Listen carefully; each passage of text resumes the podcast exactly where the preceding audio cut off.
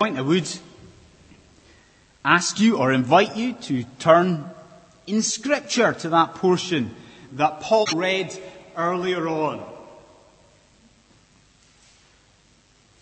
Ezra chapter 8, verse 1 to verse 14. Now, you might if you are a regular at our evening services, you might be getting a sense of deja vu, I think, because a couple of months ago, um, probably, yeah, the beginning of November time, we looked at Ezra chapter 2. If you're not familiar with Ezra chapter 2, you might want to have a wee flick there because uh, that was a long, long list of names, very similar to what we have in front of us tonight. And certainly, that was the case for myself. I got this sense of deja vu when I opened scripture and saw that tonight we would be looking at Ezra chapter 8. And I have to confess, folks, that that sense of deja vu was also tinged with a sense of fear and trepidation. But hear this. You ready? Anthony Joshua, Luke Campbell, Ed McKeever, Laura Trott, Nicola Adams, Heather Stanning, Carl Hester, Alistair Brownlee, Mo Farah, Andy Murray, Greg Rutherford, Bradley Wiggins, Helen Glover, and Jade Jones. Do you know who they are? That's right. It's not just a list of names, is it? It's a list of the British gold medal winners from last summer's Olympic Games. So, not just a list of names, a list of names that means something.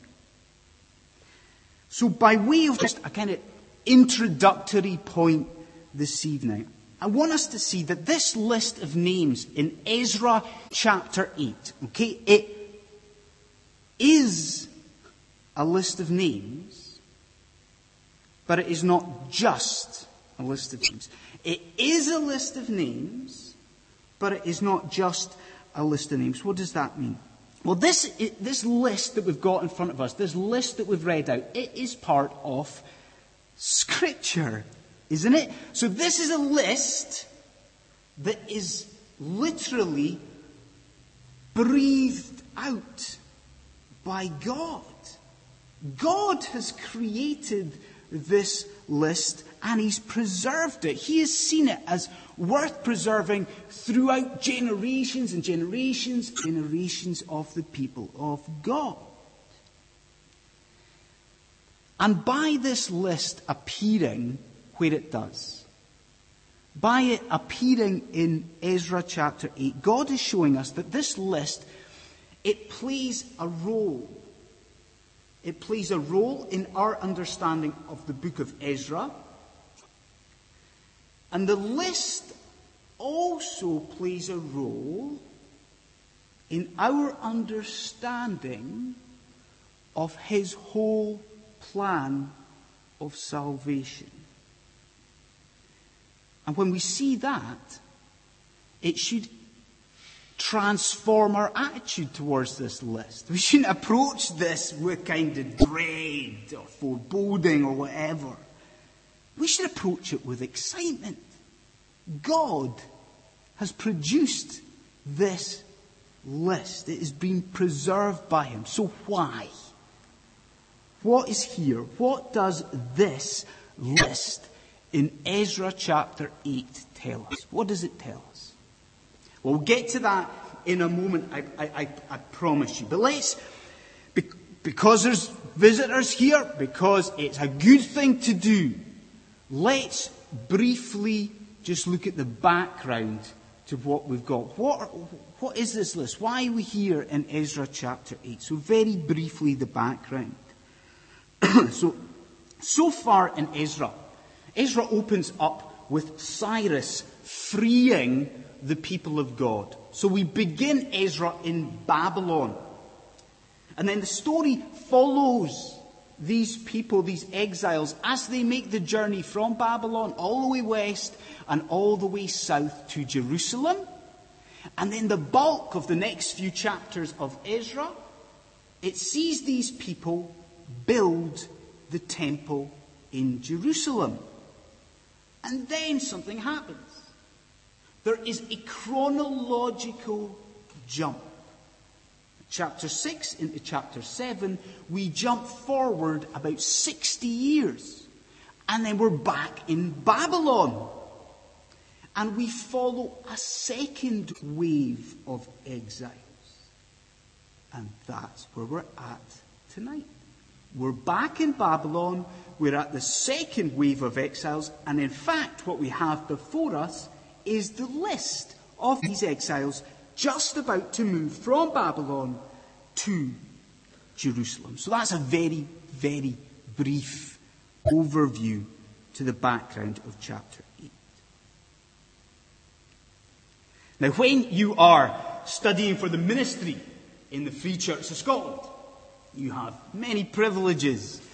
But one main privilege is that you get to go out and preach in a host, a wide variety of different churches. And when you do that, well, I soon discovered that you get asked a common question.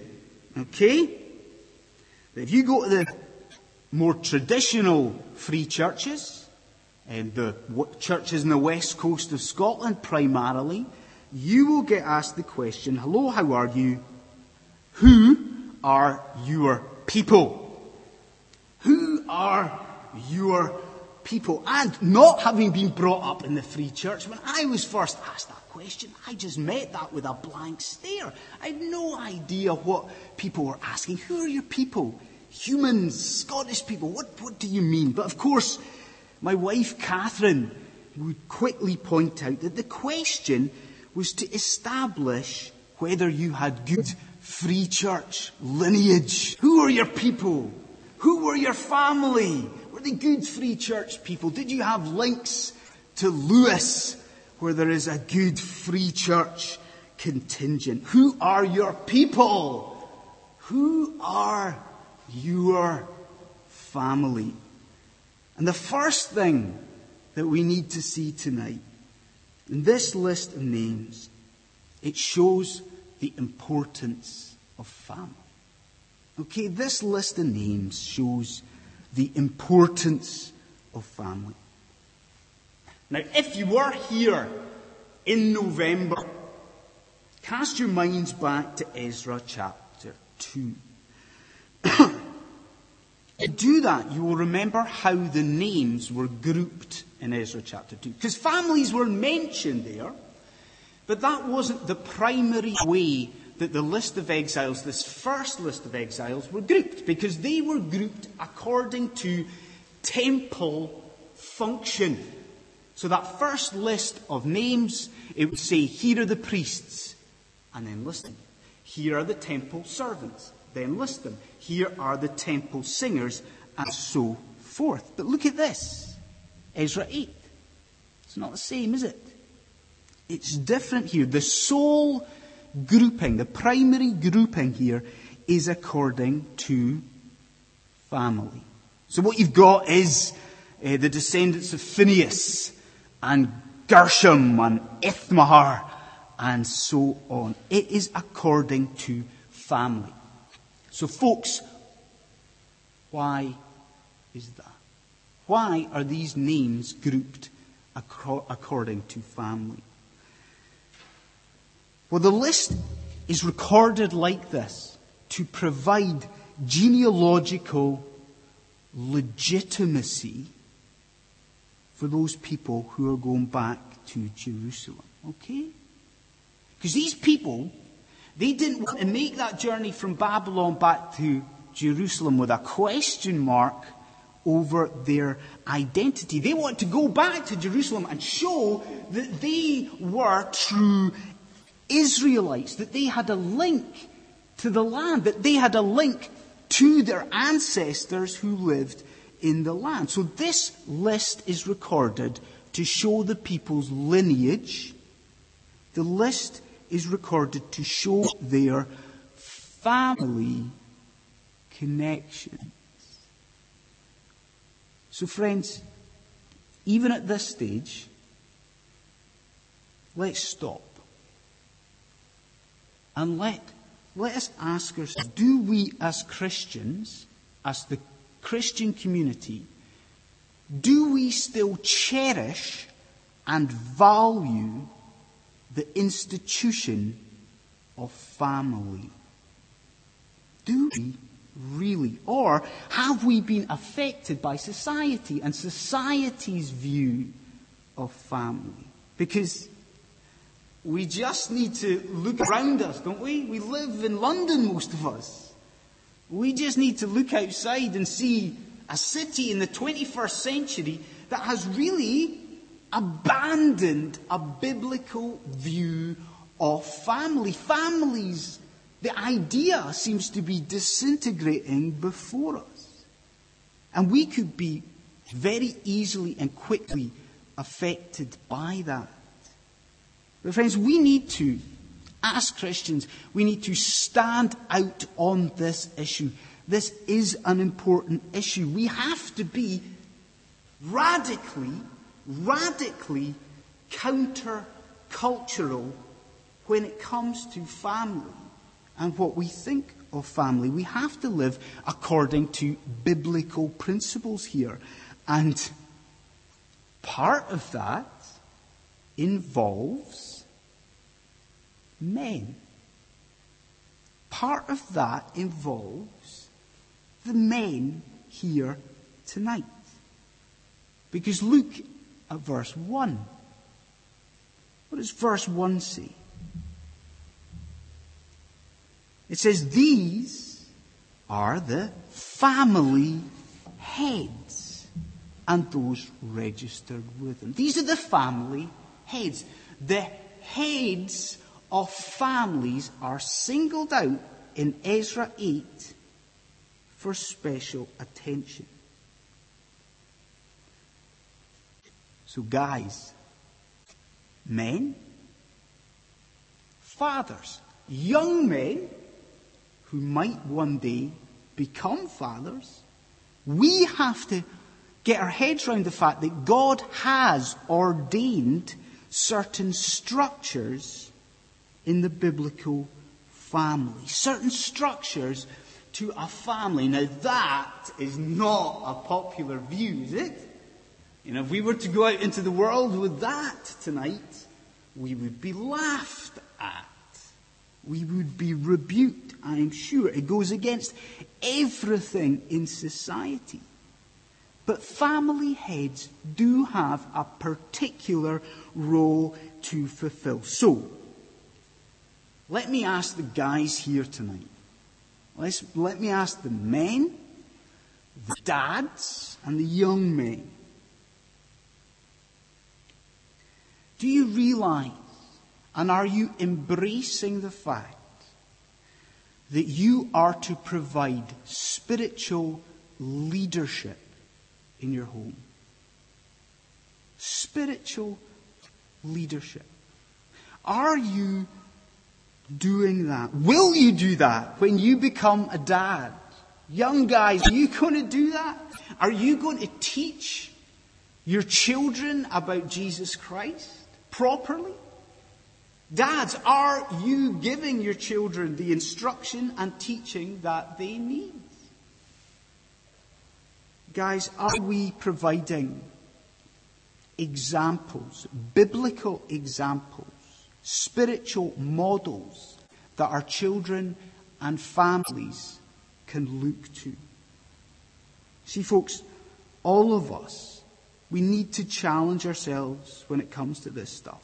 Are we embracing a biblical model of the family? When it comes to the way we live in our families, will people look at us and see something different? Will they be prompted to look to Christ. The biblical family. Now, friends, we, we hear an awful lot, don't we, about deathbeds. We hear uh, there's that sort of common cliche, isn't there, that uh, that people on their deathbeds aren't going to be counting their money. That people on their deathbeds are not going to wish that they had spent more time at the office and at work. But I'm sure that many Christians on their deathbeds, that their concern as they die will be for the people that they leave behind, won't it? Their concern will be for their children and for their grandchildren. I'm sure that many Christians' last words have been prayers for the people in their families who don't yet know Christ. And friends, there is an incredible thing about this passage of scripture that we've read tonight, okay? And it blows my mind every time I see it. Because here, this list of names in Ezra chapter 8, the names are the same names, with one exception, as the first list in Ezra chapter 2. Now, what is that all about? Why are the names the same? Why did the same family names appear? Well, what's happening is that this a second wave of people, the second wave of returning exiles, they are returning to God. These are people who initially didn't see the importance of dwelling with God, but now do. These are family members who have had their hearts changed and their priorities change. They come to see the importance of dwelling with God. So, folks, I ask you tonight, do you have people in your family who are not Christians? Are there people close to you who don't know Jesus, who show no spiritual interest whatsoever? Well, if that is the case, believe, friend. Trust that God can change those people's hearts. Like they might seem incredibly cold and antagonistic to Jesus Christ now, but God can work. He can change their hearts. He can reveal Christ to them. You see, sin here in Ezra, sin divided the families. But God reunited them. Now, can you imagine the joy that is going to be ours when we get to glory. Imagine the joy when we come face to face with our children or our grandchildren or family members who we didn't realize were believers who had come to Christ. And we can embrace them, we can turn, we can bow and we can worship God together with our families. Now that might not happen now. The people in our families, they might not become Christians now. It might, just like it happened in Ezra, it might happen decades later. It might, as it happened here, it might happen after we are dead and gone. But friends, believe God can change the lives of those closest to you. He can do that. Sin divided the families in Ezra, but God brought them together again.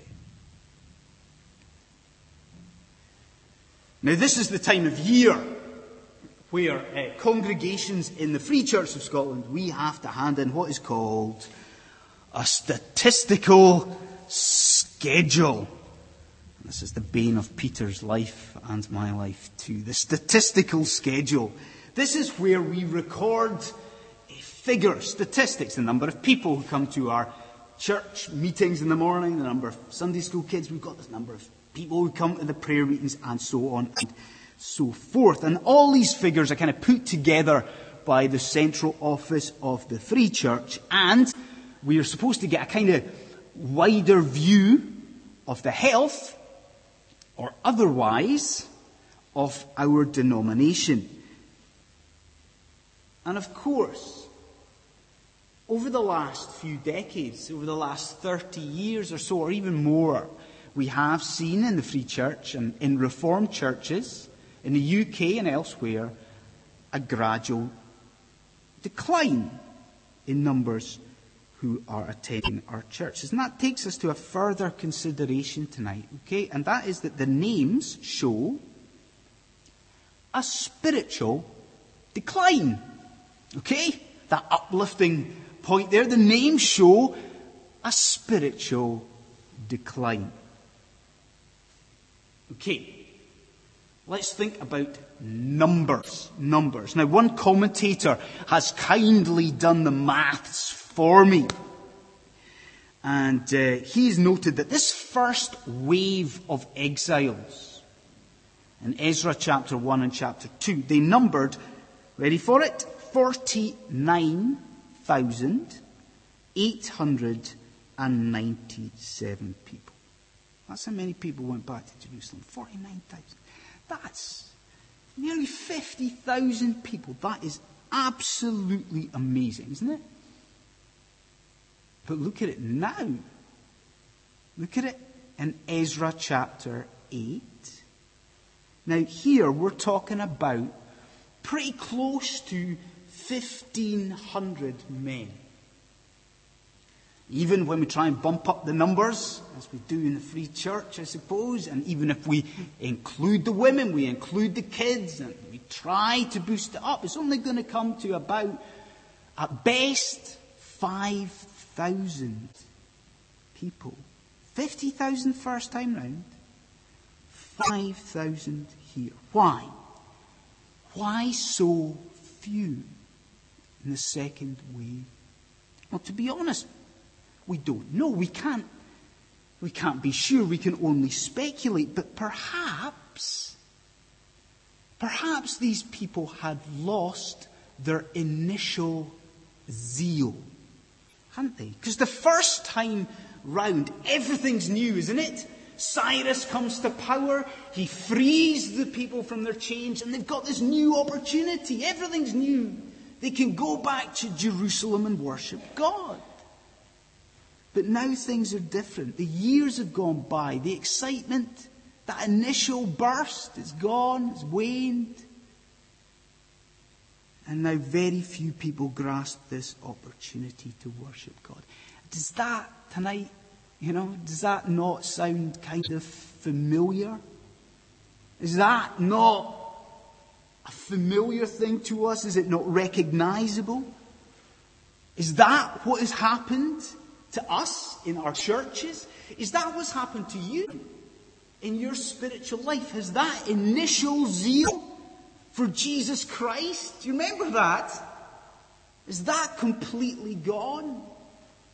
And is it now replaced with gradual spiritual decline. Ah, well, that might be the case. But this picture we've got in Ezra chapter 8, believe it or not, it is not altogether a depressing picture. Because, yeah, I grant you, there's numeric decline. But what happens to these people? What happens to this small group of the people of God? Well, they return to Jerusalem. They return to where God dwells and God uses them. You see, God uses these people to fulfill His purposes. Because out of this group of believers in Jerusalem, the Messiah would come, wouldn't he? A savior would come. Out of these people, God would grow the church. The gospel, out of this small group of people, the gospel will go to every country, every nation under the sun. You see, friends, we don't know what the future holds for us as a congregation. We don't know what the future hold, holds for us individually. But what we must do is return to God. We must obey God. We must live for Him and dwell in Him. If we want to see that growth, if we want to see personal maturing, congregational advancement, then we have to live for God. Even, as was the case here, it involves a tough, tough journey ahead. So, friends, let not numeric declension in the Christian community, let not that affect your spiritual life, because we might be few. But if we obey God, if we dwell in Him, then He will bless us. He will bless us. Now, one uh, side effect, folks, to the near universal access we have to the internet, one side effect is this kind of explosion of interest in family trees. It's just everywhere, isn't it? There's loads of sites devoted to uh, the ability to track down your ancestors and your long lost relatives. I think there's even TV programs uh, devoted to it now. It's, it's, it's clearly very important for people to find out where they've come from, to get a handle on uh, where they are, on, on who they are. And that leads us to our, our final thing tonight. And we close with this, folks, okay? And this is the third point. The names here show the lineage of the Messiah. You got that? We close with this. Stick with it. The names show the lineage of the Messiah. Because, folks, when we see a list like this, a list that, I grant you, seems kind of strange. You know, it's a list of names, a few numbers sprinkled in there. We have to ask ourselves, what is it, what is it all about? You know, from an eternal perspective, what is a list like this all about? What does this list in Ezra 8 have to teach us about salvation? What does it teach us about our Lord Jesus Christ? And yeah, we might, I guess, have to look pretty carefully but have a look at verse 2. Have a look at verse 2. And what name sticks out from that? Verse 2. Can you see it? You've got it, I'm sure. It uh, is the name David. The name David. It says, of the descendants of David Hattush. Now, why is that important, you might ask? What is so special about the line of David? Well, I'm sure you know the answer to that. Through Scripture, we are told that the line of David is an eternal dynasty. That out of this line, one is going to come. A Savior is going to come. The Messiah is going to come. So here we've got this picture in Ezra chapter 8 of a people who are facing such incredible uncertainty. They are on the verge of difficulty. They are on the verge of a, a terribly difficult journey. But even here, even in this obscure few verses, a bizarre section of Scripture, even here is a reminder that God has promised a Messiah. He has promised a Saviour. Now, friend, where are you tonight? What state is your life in this evening? Are you going through that kind of difficult and torturous and, and dark period? Are there things going wrong? Is there this difficult and tough and hard journey ahead? Well, if so, remember this that you might not always be able to see it, and you might not always be able to sense Him, and you might not always be able to feel Him.